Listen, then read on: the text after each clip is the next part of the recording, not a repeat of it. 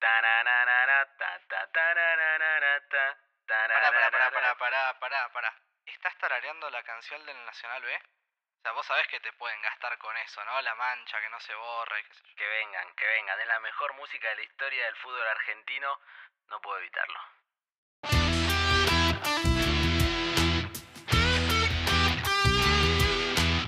El centro de área, viniendo al área, el cabezazo. ¡Gol! ¡Gol! ¡Bustos!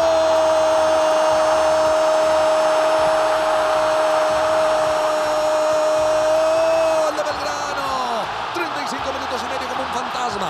Pero como un fantasma entre las sombras apareció Bustos con un bustazo, con ese cabezazo, clavándole al segundo palo. Sí, eh, está empatando Belgrano en la serie.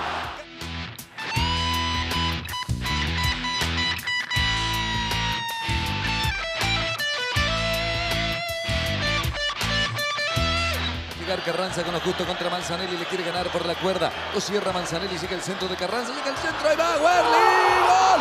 ¡Gol!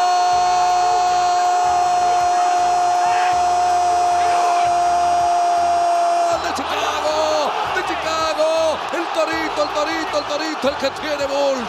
Ahí está el torito de Mataderos, que no hay que darlo muerto ni un muerto. Sí, señor.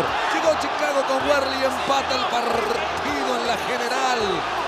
Belgrano 3, Chicago 1, Belgrano 4, Chicago 4.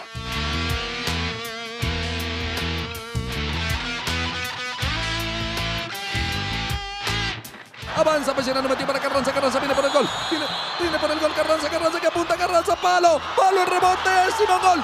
¡Gol!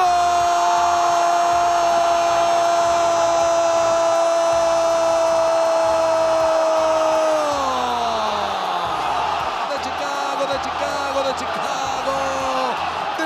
De Mataderos. Pero de toda la polenta que le puso el torito. Está, está Chicago en la general. Arriba manda el torito ahora sí.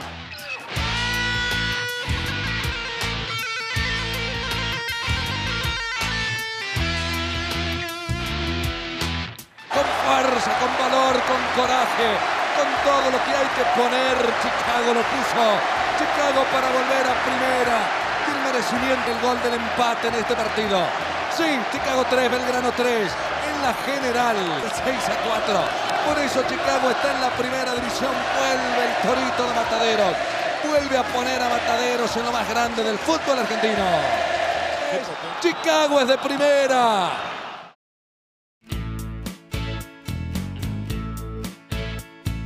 ¿Qué tal? ¿Cómo andan? Sean ustedes bienvenidos y bienvenidas al episodio número 11 de Mecánica de lo Impensado, dedicado esta vez al glorioso y nunca bien ponderado ascenso de nuestro país.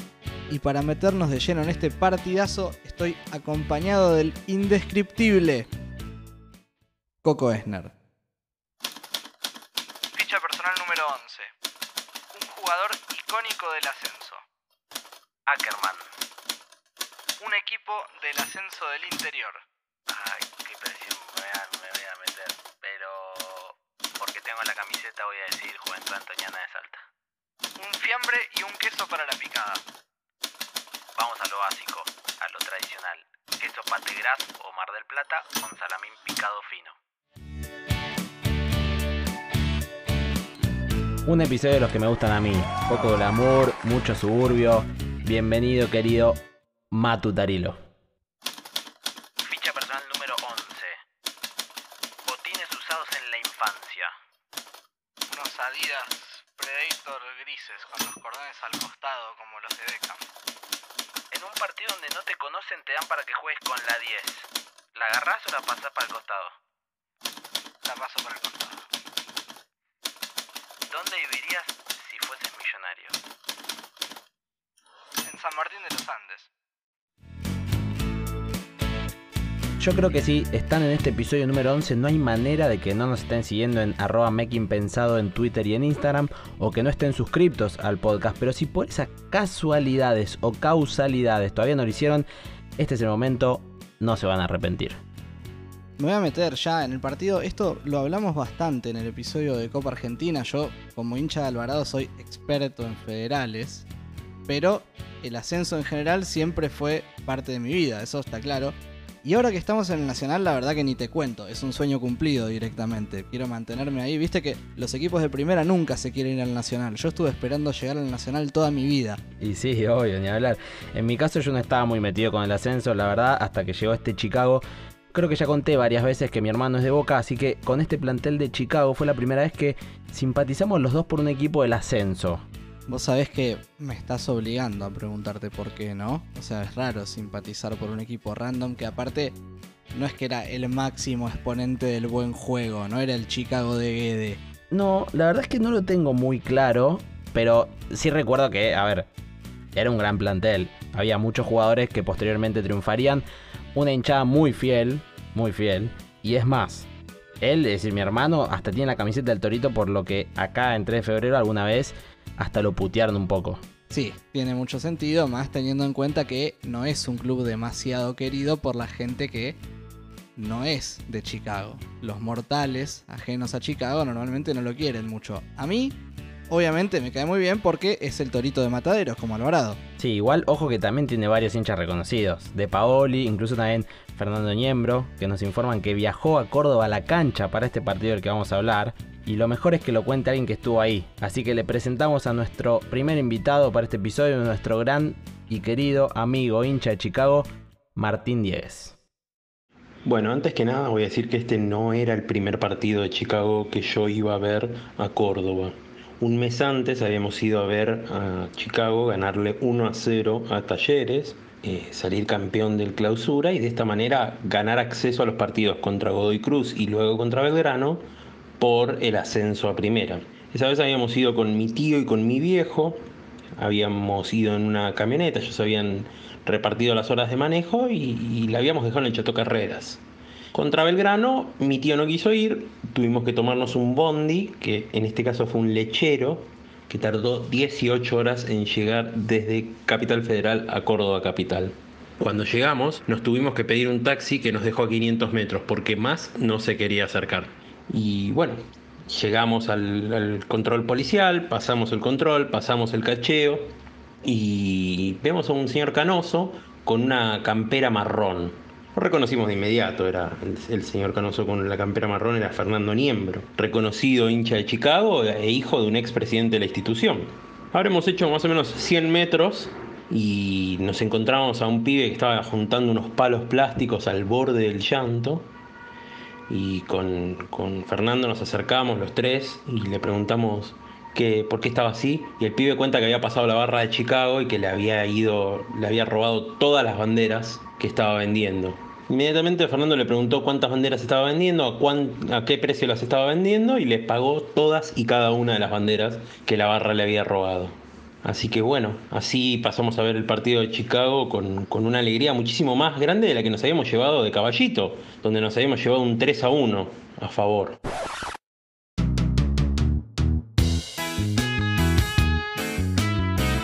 Voy a empezar las curiosidades con el árbitro, Rafael Furchi, que tenía esa nariz que se parecía a Mr. Bean, ¿no? No, bueno. Y que además fue un juez icónico en la historia de Chicago.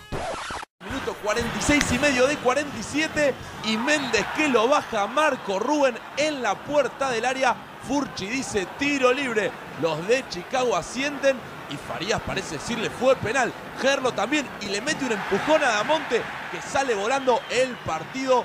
Entra en clima caliente. Carrizo sale con todo para el otro lado y Ramaciotti mira para atrás y dice penal y después no lo quiere dejar pasar a línea Ricardo Casas. El mono Navarro Montoya tranquiliza a Juan Pablo Carrizo y del otro lado de la cancha en línea Carlos Cualiza dice ¿qué cobró? Si fue penal, Carrizo le avisa a Furchi y va a ver al juez de línea, el árbitro del partido, un fallo muy polémico. Fue adentro, le dice Cualiza que dirigía su quinto partido en primera división. Furchi no duda y va al punto del penal, rectifica lo del tiro libre y marca la pena máxima. Ramaciotti sale como loco adentro de la cancha.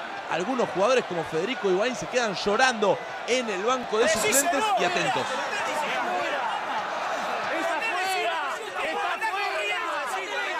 Anda a decirle, dice Ramaciotti, lo que ocurría es que la televisión había marcado que la falta había sido afuera del área, por eso los auxiliares de Chicago se meten en el campo, como vemos, la falta fue afuera, no era penal y por eso los de Chicago se vuelven locos.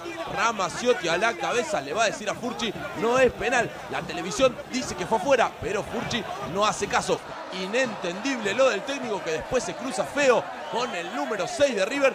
17 minutos después, Ferrari ejecutaba, ponía el 2 a 2, ni lo quería festejar, pero hay invasión de parte de la gente de Chicago. Furchi dice el penal se patea nuevamente. Otra vez a esperar. Bueno, No hagas cagadas que no salen de acá, dice Rama, y después no pongas esto. Increíble lo del técnico. Después termina convirtiendo 2 a 2 en el minuto 68. Increíble final para el partido. Obviamente hubo muchísimos insultos para Furchi y su juez de línea en el final. No, tremendo recuerdo y encima con Ramaciotti como DT de Chicago. Muchas similitudes con el partido de hoy. Y hablando justamente de similitudes, Marianito Donda se parecen algo a vos. A ver, a ver por dónde viene la mano. Tiene un tema con la rodilla, Oh, solo que a él le afectó mucho más porque jugaba de verdad. claro.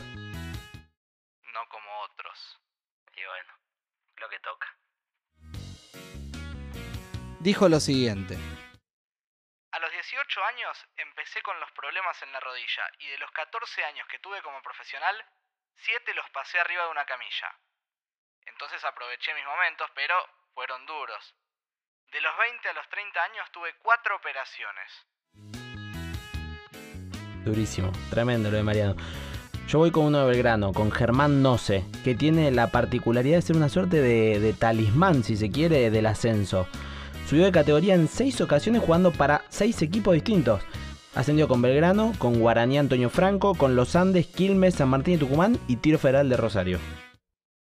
Boludo, tendríamos que haberlo traído a Alvarado. Voy a conseguir su teléfono ni bien terminemos de grabar. Y sí, haceme acordar después. Mientras tanto, hablemos de Turús, que jugó toda su carrera con la camiseta de Belgrano. Fueron 16 años en total. Es un récord que también tienen algunos jugadores más icónicos, con todo respeto, y que ya pasaron por episodios de Mecánica de lo Impensado, como por ejemplo Paolo Maldini, Franco Baresi Claro. en el Milan, Gary Neville y Scholes en el Manchester United, aunque ahí hay que sumar a Giggs también, que También. todavía no lo tuvimos. Carragher en el Liverpool, El traidor. el capitán Tony Adams en el Arsenal Sí, sí, señor. y Puyol y Messi en el Barcelona. Aunque bueno, Messi solo por ahora, ¿no? Andás a ver qué nos depara el destino. Así es. Por lo menos hasta la grabación de este episodio tiene el récord. Pero bueno, en Belgrano también estaba Andrés Aymar, hermano del payasito. Mi debilidad. Calculo que tu debilidad es Pablo, no Andrés. Sí, por supuesto. Ah. ¿Qué esperabas? Ah, no, está bien. La cosa es que se dice que en una de las primeras entrevistas en River, Pablito Aymar dijo que su hermano era mejor que él.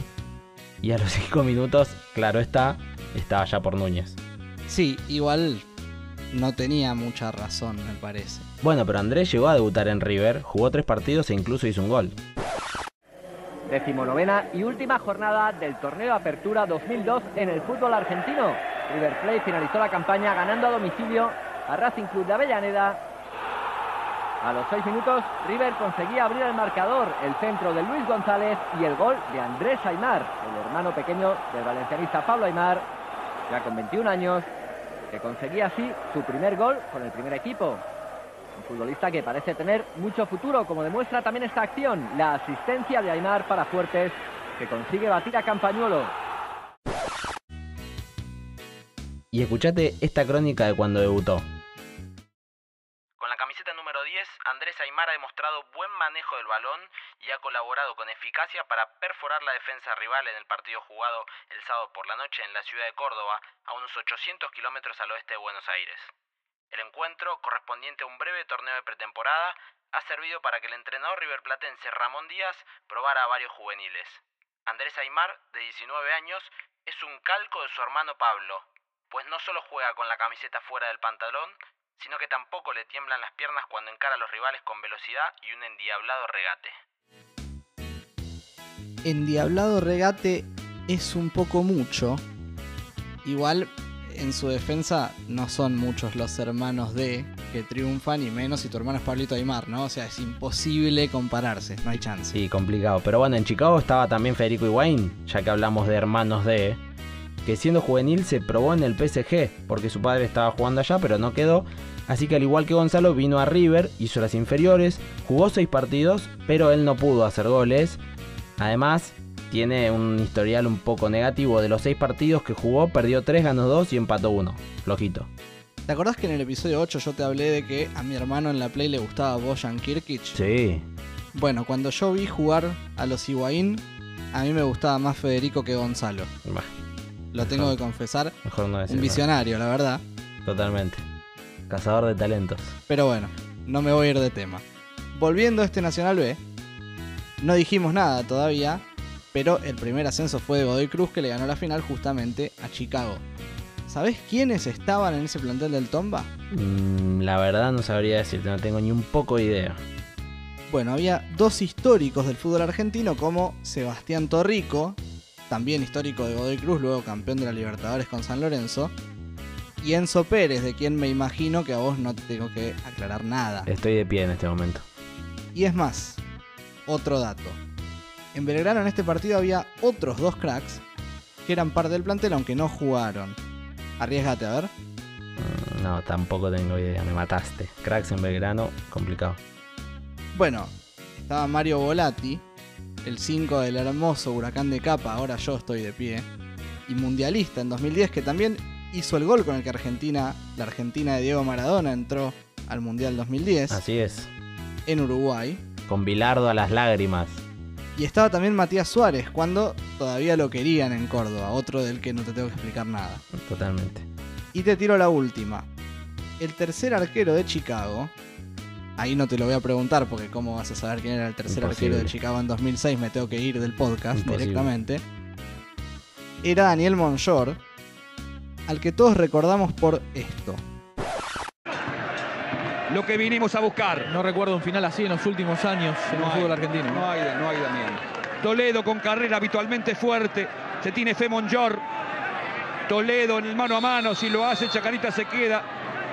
Si no se va, llega Toledo. Toledo, Toledo, Toledo. Atacó el arquero. Atacó Monjor, que es el héroe del partido. Chicago, la primera B nacional. Chacarita se fue al descenso. Impecable Monjor. Todos los aplausos son para Monjor.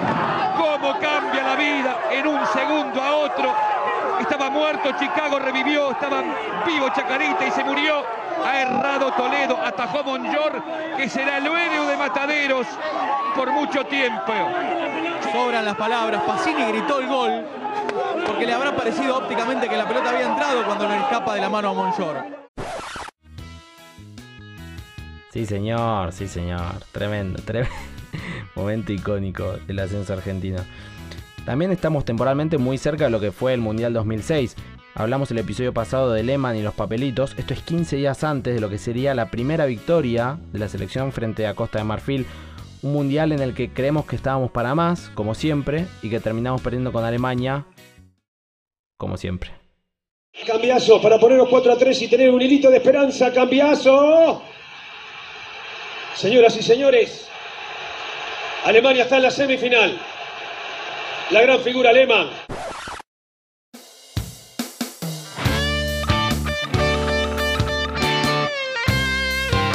27 de mayo de 2006, Torneo Nacional B, como dijimos. La estructura de la competencia era la siguiente. Un torneo apertura, un torneo clausura, los dos campeones se enfrentaban en una final por el primer ascenso y el perdedor jugaba una segunda final con el mejor de la tabla anual acumulada, ¿no? el que más puntos había sacado entre los dos torneos. En el apertura, Chicago había salido 17 de 20 equipos y en el clausura salió campeón. Tranqui. La final por el primer ascenso, como anticipamos, se la ganó el Tomba al Torito, el Tomba campeón de la apertura. Entonces la serie por el segundo ascenso fue Chicago contra Belgrano, el equipo cordobés que había sido en realidad el segundo mejor de la general después de Godoy Cruz, que claramente ya estaba ascendido. El Torito sale al Estadio Olímpico en el predio Yato Carreras. Actualmente estadio Mario Alberto Kempes, con el Indio Vega, Christian Wernley, Sigali, Nico Sánchez y Marcelo Barreña. En el medio el turco Sarif, Donda con la 9, Excelente eso. excelente, Cristian Pellerano, Matiuso y arriba Federico Higuaín y César Carrancita. Un 4-4-2, a todo esto la televisación lo pone como 4-3-1-2 con Higuaín de enganche y Donda arriba. ¿No ves justamente que es una genialidad? por las 9. Y volvamos a Tincho, a Martín, para que nos explique cómo llegó Chicago al partido y el porqué de esta formación. Para entender qué ocurrió tácticamente con Chicago el día del partido de Belgrano, hay que entender cómo llegó Chicago al partido. El apertura lo gana Godoy Cruz de punta a punta. Ese torneo Chicago lo termina cuarto de abajo para arriba, es decir, bastante, bastante mal. Por lo tanto, no había chance de llegar al segundo partido por la mayor cantidad de puntos. Era campeón o otro año en la B Nacional. El Torito tenía una forma de jugar muy muy física, el Torito de Mota, ¿sí? tenía una forma de jugar muy física, lo que implicaba un gran despliegue por parte de todos los jugadores, que terminaron ganando ese torneo recién en la última fecha, en el 1 a 0 que ya mencioné contra Talleres. Cabe aclarar que ese torneo este, fue muy cansador para Chicago. ¿Por qué? Porque empezó bastante mal con una dupla técnica que los hizo ascender en el 2001 que, renunció, en realidad que los echaron en la primera fecha, y que Rodolfo Mota asciende, pierde 6-2 contra, contra, contra Defensa y Justicia, gana, eh, pierde de nuevo 1-2 contra este, Huracán de Tres Arroyos, y a partir de ahí empieza a verse el equipo, le gana 5-1 a Ferro, pierde contra Godoy Cruz, quien había ganado el, torneo anterior, pero no vuelve a perder a partir de esa fecha, a partir de la cuarta fecha contra Godoy Cruz, o la quinta fecha contra Godoy Cruz. Y a partir de ese momento, Chicago gana todos los partidos con uno o dos goles de diferencia, nunca más que eso, siempre con alguna roja o border roja, y con los jugadores extenuados. Y hay que tener en cuenta que termina con los jugadores extenuados, va al partido contra Godoy Cruz, que había ganado el primer, el primer torneo de punta a punta y había rotado jugadores, y lo pierde. Lo pierde de nuevo, de punta a punta. En este momento se enfrenta con Belgrano, quien no había jugado contra Godoy Cruz. ¿sí? Entonces tenía eh, un equipo muchísimo más descansado. Chicago un equipo que planteaba partidos físicamente demandantes, llega entonces al partido de vuelta con Belgrano habiendo jugado dos partidos más en el medio. Rodolfo Mota decide entonces un parado táctico con nombres similares a los partidos anteriores, pero con el equipo tirado bien atrás. Decide voluntariamente cederle la pelota a Belgrano para que sean ellos los que lleven a cabo el desgaste físico. Sabía que el tiempo le jugaba a favor y los que tenían que marcar la diferencia eran los cordobeses. Es un gusto contar con Tincho, que es un fenómeno, sabe mucho de fútbol. Pero vamos a pasar a los cordobeses, que salen con Germán Montoya al arco, Germán Noce, Franco Pepino y Gastón Turús, César Manzanelli, Walter Bustos, Raúl Gordillo y el mencionado Andrés Aymar, Paolo Frangipane como enganche, Matías Gigli y Mariano Campodónico arriba. Ramaciotti elige el 3-4-1-2 no solo porque solía usarlo, sino porque tenía que ganar, ya que Chicago había ganado la ida 3 a 1 en Mataderos. Los equipos salen juntos a la cancha, pero no por protocolo como ahora que salen todos por el medio, sino que se supone que Mota esperó a que saliera Belgrano e hizo salir a Chicago al mismo tiempo para que no los putearan, silbaran y para que pasaran desapercibidos. Una, una vivada. Un detallista. Un detallista. A todo esto, la cancha está en muy mal estado porque se había realizado el rally de Córdoba un tiempo antes y el comienzo del partido está a tono, la verdad. Es exactamente como una final de Nacional B por un ascenso a primera a mediados de la década de los 2000, o sea, ya se lo están imaginando. Pelotazos, segunda jugada, cabezazos. El fútbol brillaba por su ausencia. Belgrano casi sin medio. La pelota va de los defensores a los delanteros y eso que, en teoría, tenían superioridad por estar defendiendo con tres. Sí, igual se notaba que Belgrano empujaba más, mientras Chicago era el que esperaba porque obviamente estaba favorecido por el resultado. Y también diría que si bien los dos juegan con pelotazos hay diferencias entre unos y otros. Por un lado, los bochazos del equipo de Mataderos eran en general rechazos a dividir. Y por otro, los pelotazos de Belgrano intentaban un destino normalmente. En general, buscaban desmarques de ruptura de sus delanteros y sus volantes externos o que Campodónico bajara la pelota para la llegada de alguno de ellos o de Frangipane, que era el enganche. Y además diría también que no se ve que haya cambio de esquema para atacar y para defender en ninguno de los dos equipos, cosa que emparenta extrañamente el Nacional B con la liga inglesa de esta misma época que analizamos en el episodio anterior.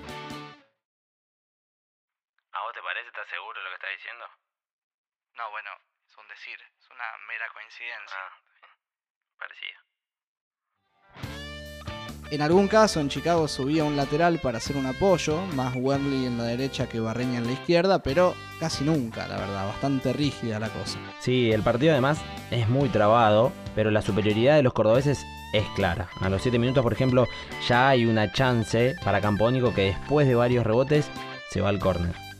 Claro, porque para ese momento ya las líneas de defensores y medios de Chicago que estaban bien juntas se separan un poco y Belgrano empieza a circular y a encontrar espacio, sobre todo yendo por afuera y cerrando el juego para definir. Y aparte, la pelota empieza a pasar cada vez más también por, por Frangipane, un clásico número 10 que jugaba libre entre volantes y delanteros y que la pisaba bastante. ¿eh? Yo no lo tenía muy visto, lo conocía de nombre obviamente, pero creo que es un jugador de esos que a vos en particular te generan debilidad. Sí, sí, sí. Y a partir de los 15 más o menos, Andrés Aymar también empieza a hacerse un poco más dueño del equipo, con gambetas, con pases, con centros. Lo que pasa es que en general las armaba muy bien, pero las terminaba flojas. Sí, puede ser. Y en términos de ataque, un punto curioso, hablando de Mariano Donda con la 9, es que Chicago jugó sin 9. En este caso, Mota decidió poner dos delanteros con muy buen manejo de pelota, como Carranza y Guaín, que en general buscaban faltas para generar llegadas con pelota parada. Normalmente el Beto iba por la derecha y el Pipita por izquierda, podían variar, pero arrancaban así. Presionaban como mucho en tres cuartos la salida de la línea de tres de Belgrano desde los intervalos entre los defensores, porque eran dos contra tres, entonces orientaban la presión según de qué lado decidieran salir. Y en ese contexto, la línea defensiva de Chicago trataba de adelantarse un poco para cortar el equipo y dificultar los caminos de Belgrano al arco del Indio Vega. Es que los dos equipos saben, tienen claro el resultado de la ida y juegan en base a eso, o especulando con eso al menos. El tema es que si bien Belgrano empuja más, es solo desde la actitud, porque las ideas tampoco son demasiado claras. Pero bueno, Chicago sigue en esta sintonía, se hace muy difícil generar algo. Sobre Chicago, el relator decía dos contra el mundo. Claro. Tenía razón. Sí, sí. En un momento, Higuaín se sacó a dos de encima y tenía solo a Carranza adelante para dársela. Y claramente la jugada no llegó a nada. Y eso pasaba mucho. Más allá de que el resultado lo favorecía, sí, era muy difícil así. Para mí, y sé que esto es polémico, corres más riesgo de que te hagan goles jugando así que atacando o que defendiéndote con posesión. Básicamente porque estás más cerca de tu arco y la pelota la tiene el rival. Si el rival no tiene la pelota, no te puede hacer un gol. Es que los riesgos claramente los está teniendo Chicago. Todas las chances son de Belgrano y Vega se empieza a convertir en figura. Primero tapa una con la parte baja, esa que duele, donde estaba justamente el sponsor de los amigos de Fantoche. Qué Que, lugar para poner un sponsor, ¿no? sí, y que a todo esto nos llega por cucaracha que estaban en el estadio, lo- los, amigos del sponsor. A los 25 minutos le tapa un tremendo cabezazo a Turús y a los 29 una nueva salvada era realmente la figura del indio. Ya lo diré después, pero para mí es un arquerazo. Y en Belgrano, con el correr del primer tiempo, empieza a tomar más relevancia Manzanelli. Porque claro, la izquierda del ataque de Belgrano está cada vez más cerrada. Eso ocurre porque Chicago se da cuenta de que el más peligroso de los dos volantes externos de Belgrano venía siendo Aymar, jugando esa diagonal que mencionaste de la izquierda hacia el medio en asociación con Frangipane. Y que, por supuesto, la mayoría de las salidas del Celeste venían por ese sector. Por eso la basculación de Chicago defensiva solía ir hacia ese lado. Entonces Manzanelli empieza a tener jugadas de uno contra uno contra Barreña que trata de aprovechar atacando ese lado débil y dando más profundidad, llegando al fondo, digamos. El problema creo es que tanto a él como a Aymar, Gigli, en menor medida Frangipane, les costaba el último pase, no lograron muchas jugadas claras, también porque Chicago defendía con mucha gente y muy concentrado. Totalmente. Y quizás por eso también es que prefería esta manera de, de quedarse defendiendo y, y no tanto atacar. Pero hablamos de la soledad de los delanteros de Chicago, incluso ya a los 35 están los 11 en su campo. Pero no por esto de que Belgrano empujara, sino porque se recluía solo. Chicago no tocaba la pelota prácticamente, la tenía muy poquito. El tema es que tenía mucha firmeza con Vega, como dijimos antes, y también con Sigali principalmente. Defensivamente estaba muy bien plantado el Torito. Perdón por la interrupción, ¿eh? Pero acá viene una curiosidad hermosa. En el Venga. minuto 32, de repente se queda la pantalla negra. Y se corta el partido para publicitar un amistoso entre Serbia y Montenegro y Uruguay. Y otro entre Argentina y Angola. Ambos previos al mencionado Mundial de 2006. Sin comentarios.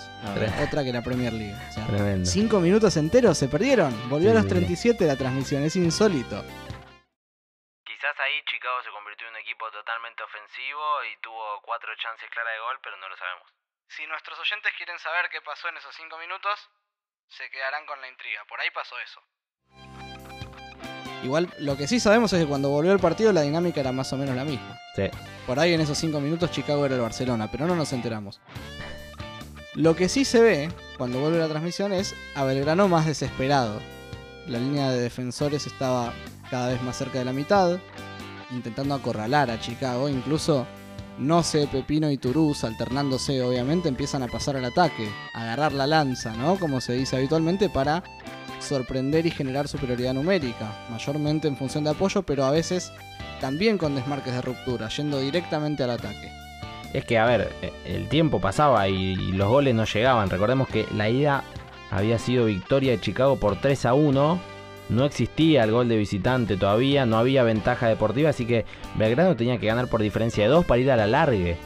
Y en el minuto 46, en una jugada inocente, un lateral defensivo de Chicago deriva en un pelotazo de Barreña para Carranza. El Betito tira una diagonal de adentro hacia afuera, de derecha a izquierda, perseguido por Turús. Y el defensor de Belgrano no llegaba a rechazarla antes de que pique, pero de todos modos se equivoca porque llega muy mal perfilado, queda de espaldas a la pelota y Carranza, que es más vivo que todos nosotros juntos, le pica y se tira al piso como si lo hubieran asesinado. Último recurso, roja directa de Furchi y ahora la cosa se ponía más que complicada para Belgrano. Qué crack, Carrancita. Está claro que era mi jugador preferido de ese plantel. Peticito y habilidoso, como yo. Ponele. Te tomo lo de Peticito.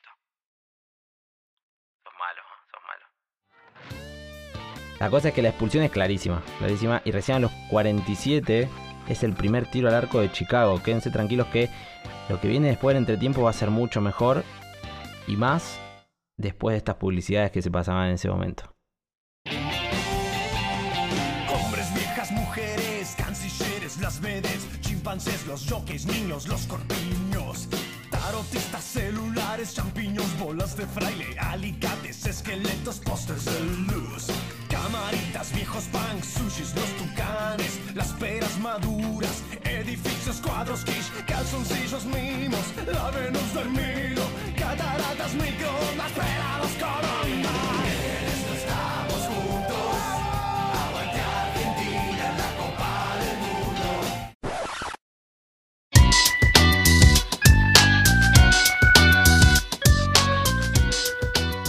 No la pasamos, pero también hay una publicidad para unirse a la policía bonaerense. Estudia, no seas policía. Tranqui, arrancaste el segmento, me gusta, pero vamos al partido de nuevo, mejor que aparte este segundo tiempo nos trae literalmente de todo. Apenas arranca ya se da un centro cruzado de Carranza para Matiu, usó una señal de que Chicago avanzaba de entrada. Se ve que Mota se dio cuenta de que con Belgrano con 10 y en necesidad de hacer dos goles se iban a generar espacios para que Chicago lo liquidara. Tal cual, tal cual. Hay huecos en la defensa, aunque se mantiene la línea de 3. Con la expulsión de Turús pasó Manzanelli a la derecha, Noce a la izquierda y Pepino de libero. En el medio estaba Gordillo de 5, como para meterse en la defensa en caso de ser necesario. Una línea de 3 mediapuntas con Busto, Frangipane y Aymar. Y arriba Gigli y Campodónico. Correcto, y me corro un cachito hablando de todo un poco, ya vuelvo al juego. Hay una bandera en la tribuna visitante, con miras al Mundial 2006, aunque ya estaba la lista confirmada, que dice Peckerman, Sermatén es argentino. Solo eso quería decir, volvamos al partido. Que todo esto era suplente en Chicago en la B Nacional, ¿no? Sí, en fin. Chicago llegó dos veces en 5 minutos, más que en todo el primer tiempo. la pelota pasaba más por Pellerano que organizaba el juego, los volantes llegaban por los costados, el equipo era literalmente otro, a pesar de que el esquema fuera el mismo, tenía otra intención de protagonismo.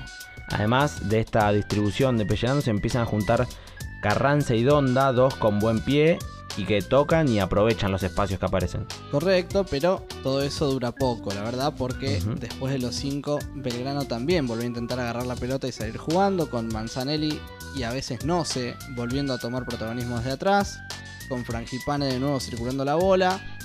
Aunque claro, era muy difícil porque Chicago estaba bien plantado cuando le tocaba defender. Bastante mejor, de hecho, que el propio Belgrano, que seguía sufriendo a Sarif y sobre todo a Carranza en la izquierda de su defensa, en el lado de Noce, que antes era el de Toulouse. Encima el, el comentarista acotaba que Chicago es equipo de segundos tiempos, frase que luego por supuesto se resignificaría enormemente, pero que ya era amenazante a esta altura y con este comienzo. Y la gente obviamente empezaba a jugar su partido y a presionar al local. Lo de los segundos tiempos es premonitorio, sí, y la cosa ahora se había puesto mucho más entretenida que en la primera parte.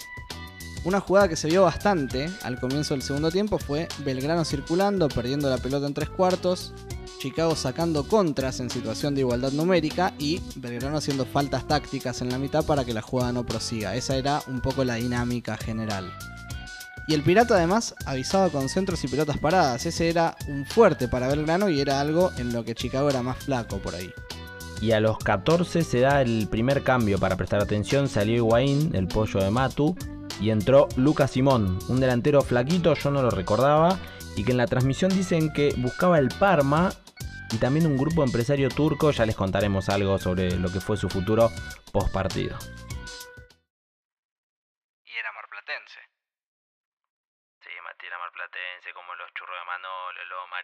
La gente pegada en la playa. Y el Sochorio de Orapa. Nunca te olvides del Sochorio de Orapa. Igual en principio Simón no hizo mucho por Chicago porque después de los primeros 15 ya Belgrano decididamente dominaba de nuevo, aún sin ser incisivo.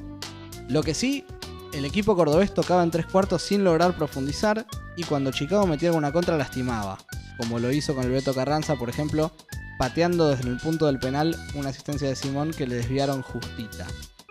Y a los 21 empieza a moverse el partido. Un tiro afuera de Gigli que rebota y le queda solo a Campodónico, al que Vega no tiene más remedio que bajar. Penal, roja y llanto para el indio que declararía. El resto del segundo tiempo no lo vi.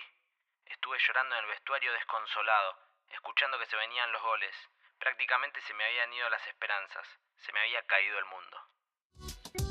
La pregunta es si Vega debió haberlo bajado o simplemente tendría que haber entendido que la situación era inevitable y que era preferible sufrir el gol y mantener la superioridad numérica. Yo me inclino por lo segundo, me parece que no hacía falta bajarlo, pero en la intensidad del partido la verdad es que ni lo pensás, así que se lo perdonamos.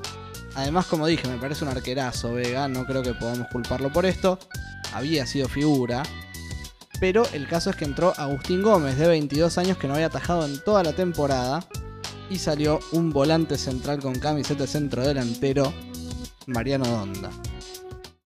Déjame acotar que el cambio fue 9 por 12. 9 del 12. Gracias. Vos estás enfermo. Campodónico se hizo cargo, pateó fuerte y 1 a 0. Y Chicago quedó 4-3-2. Simplemente perdió un 5, no cambió más nada. Carranza se recostó a la izquierda por si hacía falta reforzar en algún momento cerrando a Matiuso como doble 5, quedar 4-4-1. Pero a priori era delantero. El comentarista ahí tira un dato bárbaro. En 2001, Chicago ascendió contra Instituto y en la final en Córdoba echaron a su arquero, justamente el paraguayo César Velázquez, uno que salía de manera muy vehemente por ser bueno, no sé si te acordás. Sí, sí, sí, lo recuerdo, lo recuerdo el paraguayo. De todos modos, un muy buen augurio, la verdad. Tremendo dato tiró.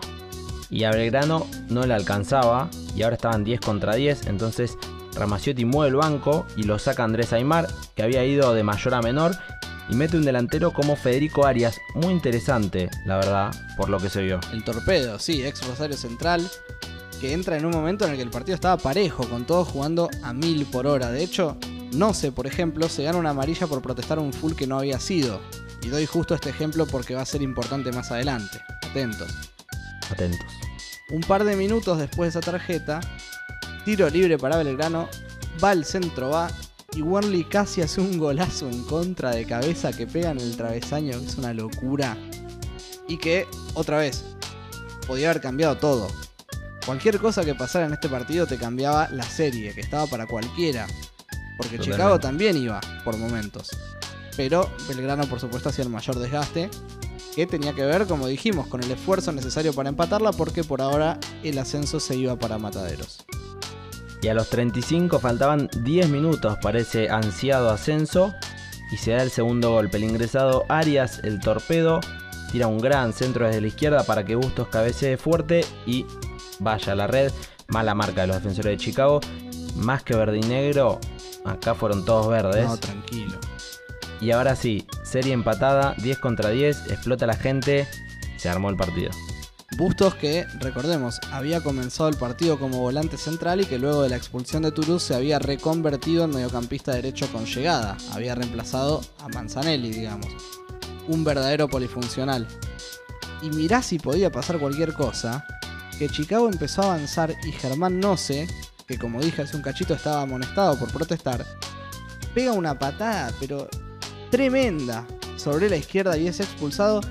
Ahora era 10 contra 9 para Chicago, otra vez superioridad numérica para liquidar la serie. Más verde todavía, ese sí. ¿Cómo te vas a hacer echar después de levantar la serie, Germán? Y bueno, así se tiene que volver a acomodar como 3-3-2 Belgrano, con Gordillo pasando a la izquierda en la línea de fondo. Sí, ya es un quilombo táctico infernal, pero claro, estaban empatados. Yo dije liquidar porque Chicago llegó ganando la serie. Pero Claro. ahora era a todo nada. Así todo, con el 3-3-2 y un jugador menos, Belgrano saca una contra y deja a Arias mano a mano. Eso fuerza una tapada fenomenal de Gómez, el arquero que había entrado hace un ratito. Y quiero decir, más allá de esta jugada, que el ingreso de Arias para mí fue un enorme acierto. Más allá del buen partido de Aymar, el torpedo fue mucho más profundo y sus intervenciones fueron siempre criteriosas. No, no lo pudieron agarrar nunca, básicamente. Totalmente, lo anticipé hace un ratito, no lo tenía, me sorprendió mucho. Y a todo esto, un nuevo y último cambio en Chicago, salió el turco Sarif muy cansado y entró Omar Gallardo. Literalmente un final no apto para cardíacos y eso que faltaba. Ahora el partido, en lugar de estar trabado en la mitad, como hace un rato, era de arco a arco. Ya no había mediocampo prácticamente. Se jugaba de un área a la otra, golpe por golpe. Y ya, en un partido así, gana el de más coraje. Ya no hay fútbol que valga. Y los dos tuvieron una clara más antes de terminar el segundo tiempo encima. Era una verdadera final. Bueno, así se va el partido, así termina el partido y hay alargue, señores y señores. De 11 episodios ya es el tercero que tenemos con alargue. 2 de 15 en este caso y si permanece la igualdad, penales. Y ahora, por supuesto, lo físico iba a ser muy importante porque Chicago tenía un jugador más, pero los tres cambios hechos. Belgrano tenía un solo cambio hecho, pero un jugador menos, de nuevo. Todo podía pasar. Y los nervios por decidir arriesgar o quedarse hacen que el partido se apague un poco. Eso, obviamente, sumado al cansancio. Sí, cansancio que provocó el segundo cambio en Belgrano porque Bustos se acalambró a menos de 5 minutos del comienzo y motivó la entrada de Gastón Liendo, que se paró de lateral derecho para dejar a Manzanelli como central, ¿eh? en una línea de 4. Recordemos que Manzanelli había arrancado de 8 con profundidad, tirando centros, luego había jugado de stopper derecho en la línea de 3 y ahora estaba como número 2, ya era un 4-2-2. Quedaron solo Frangipane y Arias en el medio con Gigli y Campodónico arriba. A veces incluso se convertía en 4-3-1 con Gigli por izquierda, Arias por derecha y Frangipane de 5. Pero la línea de 4 era fija. Locura total esos cambios. Chicago lógicamente empieza a ir un poco más, no había tenido buenos ataques salvo en algún tramo, pero ahora parece despertar de verdad, especialmente de la mano de Carrancita y con los aportes de Simón y de Pellerano, lo de tener uno de más estaba siendo aprovechado. Y tenía que despertarse porque estaba yendo a penales. Sin embargo, ya decíamos que Arias a veces jugaba por derecha y en una jugada en la que de casualidad Belgrano estaba más arriba, el torpedo sacó un lateral y se la dejó a Liendo, que había trepado. Este cayó en el área de una manera bastante ampulosa. Furchi compró y penal para Belgrano. Ya, si es full o no, mirá, la gente parecía creer que no, porque no lo pidieron mucho. Pero en la repetición para mí es penal. Sí, penalazo para mí. Otra vez Campodónico y 3 a 0. Ahora sí, imposible que se te escape Belgrano. Dijo el relator, El gol del ascenso de Belgrano. un poco mufa, diría yo. Ahí sí, Belgrano pone a Novaretti, defensor central, y saca Gordillo, volante de venido defensor. Había que aguantar porque estaban jugando con 9. Ramaciotti ahora dejó a la dupla Arias Campodónico arriba, un rápido que estaba más fresquito y un goleador. Puso a Gigli y a Frangipane muy cansados los dos en el medio, total no había medio. Y dejó los cuatro atrás, Liendo, Manzanelli, Pepino y Novaretti. Y afuera de la línea cal hay amenazas a Ramaciotti por parte de los jugadores de Chicago. Al parecer había hablado en la semana diciendo que los árbitros ayudaban al Torito de Mataderos, entonces ahora los jugadores suplentes le reclamaban e incluso le dijeron a vos te vamos a ir a buscar al DT de Belgrano. Pero adentro de la cancha no le pegó mal anímicamente a Chicago, al contrario, empezó a ir más que nunca. El comentarista sabiamente aclaró El suplementario no terminó y Chicago no está muerto. Digo sabiamente porque dos minutos después, Gallardo le abrió la pelota al incansable Carranza sobre la izquierda. Este tiró un centro y por sorpresa, aprovechando la superioridad numérica, llegó por detrás Werley, el lateral derecho, y la mandó a guardar. Un gol muy parecido al segundo de Belgrano porque es Simón ahora el que se lleva las dos marcas y libera el espacio como había hecho Campodónico para Bustos. 3 a 1 y si eso se mantenía, iban a penales porque estaba empatada de nuevo la serie, pero faltaban 15. Y el banco de Chicago se lo va a gritar casi en la cara a Ramaciotti, especialmente Donda. Pero déjame decir que la jugada de Carranza es maravillosa yendo por la línea y tirando ese centro antes de que se le vaya justito. Pero bueno, también dejemos que Tincho nos cuente cómo vivió ese gol que le dio la vida al Torito. La persona que vio este partido era un Martín de 13 años, con muy poca valentía emocional. No es que hoy sea He-Man de la emoción, pero me considero un poco más fuerte emocionalmente gracias en parte a este partido.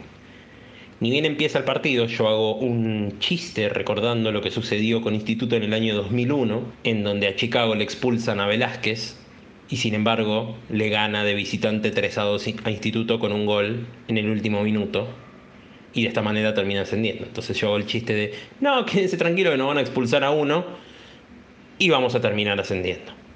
Chicago iba perdiendo 2 a 0, este, un penal cobrado en contra de Daniel Vega, por el cual lo expulsan a Vega.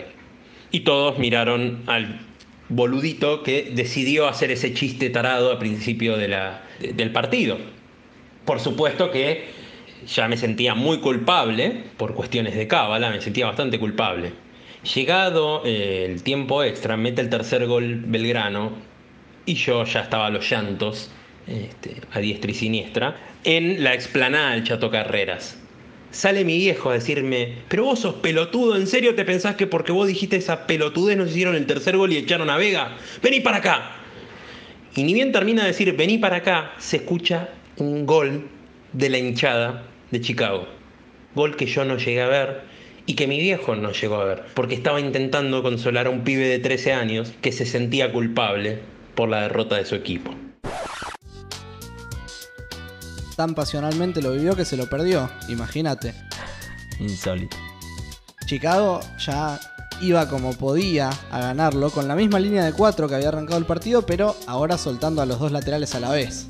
Con Pellerano y Gallardo en el medio manejando el juego, Matiuso bien adelantado sobre la izquierda, Carranza ahora corrido a la derecha y Simón de 9, un 2-4-3, digamos. Pero vos me dirás, bueno, ¿cuánto se respetaba eso? Muy poco o nada, te diría. Iban a matar o morir a como diera lugar. En general sí, quedaban defendiendo con dos, con los dos centrales. El resto iba como podía. De hecho, se veía en ambos equipos mucho defensor agarrando la lanza porque sabían que nadie los iba a correr porque claro, estaban todos muertos. Y después de eso, un gol casi maradoniano, pero de Diego contra Brasil en Italia 90, Pellerano en rol del 10, dejando a dos por el camino y un tercero yéndolo a marcar, mientras Carranza por izquierda se iba solo como Cani. Un pase filtrado para que César, que encara solo, le pegue con la mala suerte de que da en el palo, pero también con un culo atómico de que la pelota sale disparada en diagonal para donde estaba Lucas Simón, solito y solo para empujarla. 3 a 2, revoleo de camiseta y saltos en el banco. El relator quiso decir los números de la serie en general y dijo Chicago 4, Belgrano 3, cuando era 5 a 4. Ya hasta habían perdido la cuenta. Sí. Y un minuto después, cuando Belgrano había salido a presionar en la salida de Chicago desesperadísimo, Simón la aguantó en la mitad sobre la izquierda, jugó atrás para Matiuso y picó. Matiuso pillo, sabía que no había mucha gente atrás, así que le tiró una pelota al espacio.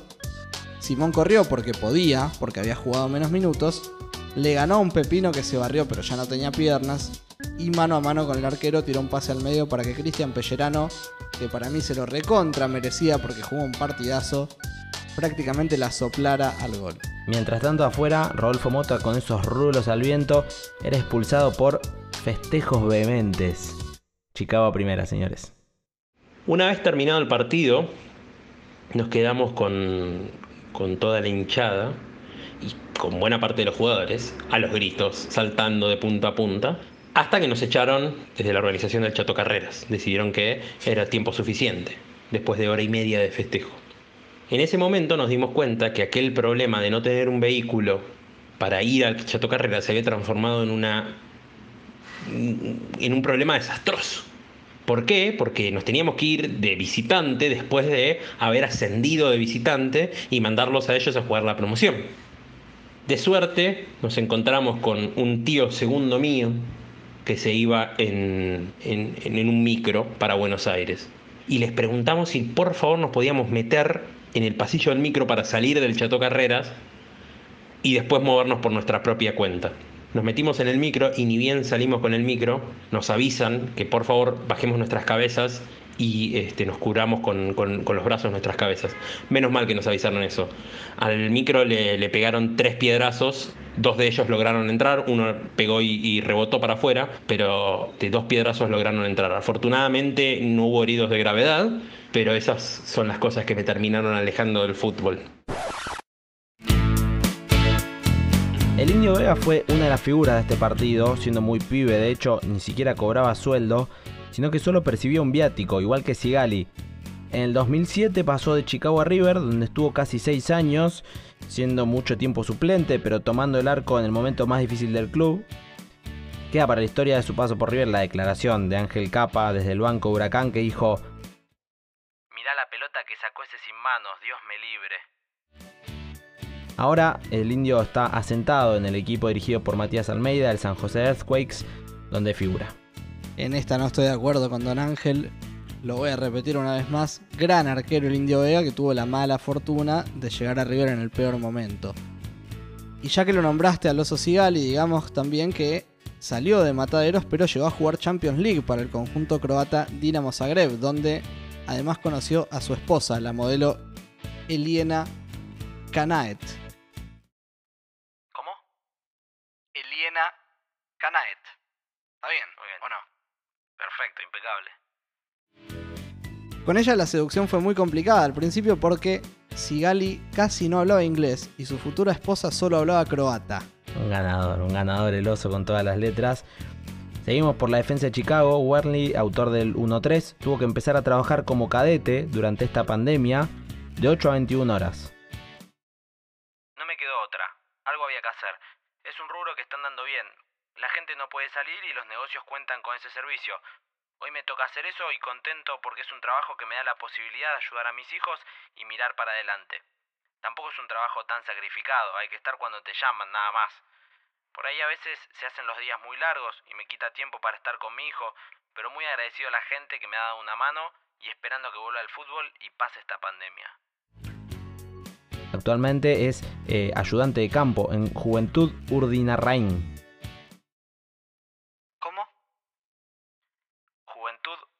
Urdinarrain o Urdinarrain. Sólido. Muy bien. Un equipo cuyo nombre nos vamos a olvidar al terminar de grabar, claramente. Seguro. Por otro lado, Mariano Campodónico fue condenado a 8 días de prisión por realizar gestos obscenos a la hinchada de Talleres luego de convertir en el clásico cordobés para el triunfo de su equipo de Belgrano en 2006. Pero solamente tuvo que realizar trabajos comunitarios en escuelas. Después de su paso por Belgrano, recaló justamente en Chicago para disputar la primera división Y ese sería otro de los 23 clubes, nada más ni nada menos, donde llevó adelante su carrera. Entre esos 23 clubes hay un equipo de Mar del Plata que no pienso nombrar. Tranquilo, tranquilo, tranquilo que ese es mi rol, tranquilo. Ya que estamos con Belgrano, yo sigo con Franco Pepino, del que tengo un gran recuerdo, gran recuerdo por un gol en particular. Otra vez Arriola y un nuevo centro que se vendrá contra el área de Boca. Allá la quería Turu. Pepino, Pepino, Pepino, Pepino, Pepino, Pepino, Pepino, Pepino, Pepino, cantalo, cantalo, cantalo, cantalo, gol de Belgrano, gol de Belgrano, gol de Belgrano. ¡Gol!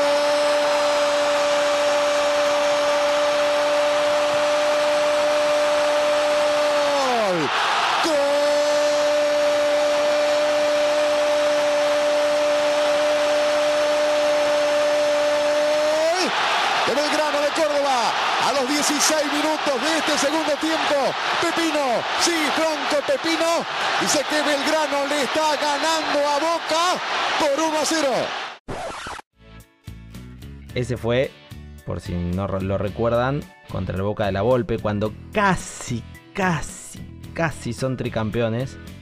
Pero perdieron con Belgrano y después con Lanús y después con Estudiantes. Imagínate si yo me acuerdo cómo se acordará él.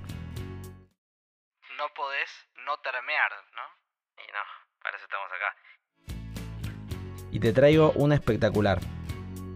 El turco Sarif, volante, mucho huevo, eh, de Nueva Chicago, ahora es ayudante de Almeida en Chivas de Guadalajara y nos va a deleitar con esta anécdota sobre ruedas. Yo tenía un auto muy viejo porque fue mi primer auto y todavía lo conservo. Es un Fiat Uno. Y él una tarde me lo pidió para ir a comprar algo. Fue su primer auto, me parece. Y lo guarda con gran amor. Y realmente no ha invertido mucho dinero al auto, se, le- se le ha venido abajo. Y Gaby un poquito pesado, Matías manejaba. A la noche cuando veo el auto, cuando lo veo el auto, lo estaba con una, con una rueda distinta. y de a poco me fui enterando de la verdad. Pero bueno, al final me contó la verdad y le pasaron por arriba a un pedazo de cemento. y reventé la llanta. Entonces no encontraba el aparato para levantar el auto. Pero llevaba a Gaby, que es grande, Carlos Roa, más grande todavía, y mi otro amigo también. Entonces ellos levantaban el auto y yo cambié la llanta. Pero nunca se la devolvimos. Se rompió y quedó ahí.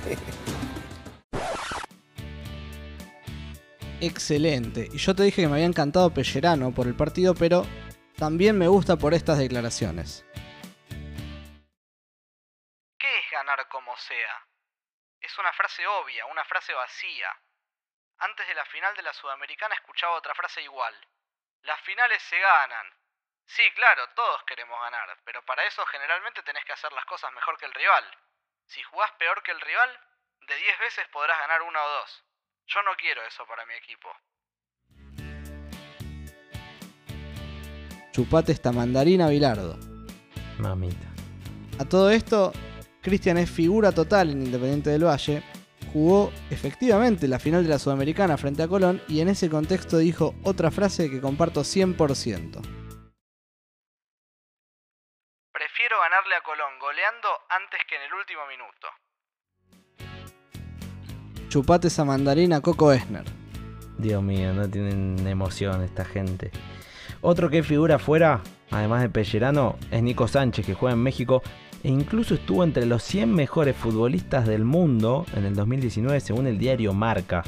Recordemos también que Nico además fue campeón en River y pasó por Racing. Sí, un jugador irregular, digamos. Y te conté antes sobre los problemas de rodilla de Donda. Mariano Sí. estuvo en Godoy Cruz e hizo su carrera principalmente en Argentina hasta que recibió un llamado de Maradona para irse con él a Al Wasl de Emiratos Árabes. Antes de viajar yo le dije a Diego que tenía un tema en la rodilla, que no iba a jugar siempre, pero que iba a entrenar todos los días. Pero había ciertas cosas en el gimnasio que no las hacía y que las complementaba con otras. Él me dijo, yo jugué con artrosis en los tobillos 10 años, así que vení que no pasa nada. Yo llegué a no subir las escaleras. A lo último dormía en la habitación de la señora que me daba una mano y ella dormía en mi habitación porque no podía subir más la escalera, no podía más.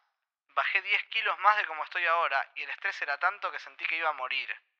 pero quería terminar y terminé. Y el 10 de noviembre de 2014 cerré esa etapa como jugador. Tremendo. Y siguiendo con Chicago, el gran Carrancita jugó en varios clubes de nuestro fútbol hasta volver al ascenso. Estuvo en Ituzaingó e incluso en Wikipedia aparecía como jugador retirado. Pero no, no, no señores, a los 40 sigue jugando ahora en Argentino de Merlo. Los cracks de En eran los que decían cuando un jugador había pasado por muchos clubes falopa distintos, Beto Carrancear. Habían inventado el verbo, ¿no? Así es. Y hablamos de hermanos con Fede Higuaín, pero la verdad es que los hijos del Pipa hicieron carreras muy distintas. Mientras Gonzalo estaba en Europa, Federico jugó en Argentina, después en México, antes de pasar al Columbus Crew de la MLS, donde en realidad le fue muy bien. De hecho, fue la cara del FIFA 2013 en la edición de Estados Unidos. Y más acá en el tiempo recaló en el DC United, donde también jugó el ídolo de Chicago Gomito Gómez y donde jugó Gallardo. Así es. Y ahí Fede fue jugador y asistente del técnico. Y desde este año las carreras con su hermano se volvieron a unir ya que ambos son parte del Inter Miami. Hermoso. Te dejé para el final la de Lucas Simón. Al final no se lo llevó el Parma, pero sí se fue a jugar a Italia directo de Nueva Chicago. Buena, tremendo. Sí, jugó cuatro años en el Piacenza y una temporada en el Pescara. De ahí volvió a Argentina, hizo una gran carrera en Chile, especialmente en Cobreloa, donde es muy querido. Y actualmente se encuentra en Deportes Valdivia de la segunda división chilena. Aplausos, señores, marplatenses por el mundo. Ponele. Así nos estamos yendo después de un nuevo episodio de Mecánica de lo Impensado. Pero ustedes antes de irse, suscríbanse al podcast, los que aún no lo hicieron. Síganos en arroba en Twitter y en Instagram. Gracias Matu Tarilo, será hasta el próximo episodio. Gracias, estimado Coco Esner. Y por segunda vez volvemos a ceder el relato final, esta vez al queridísimo Martín Diegues.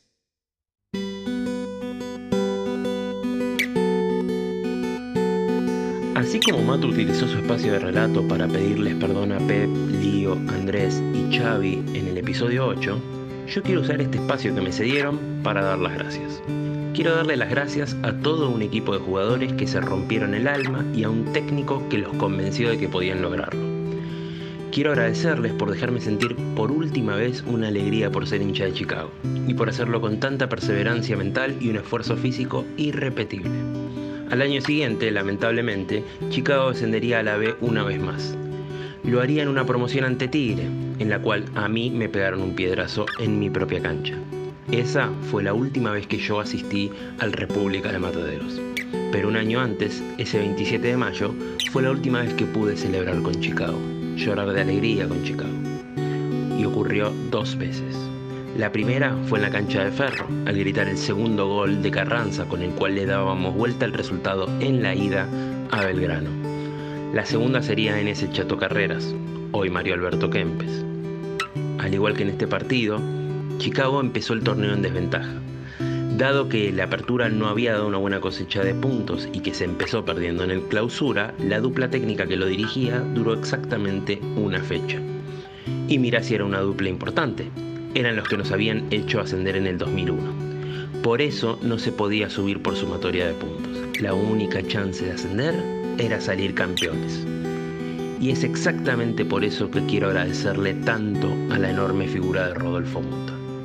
Recuerdo el momento en que mi viejo me contó que asumía un tal Mota. Mi reacción fue un rotundo ¿y a este quién lo conoce?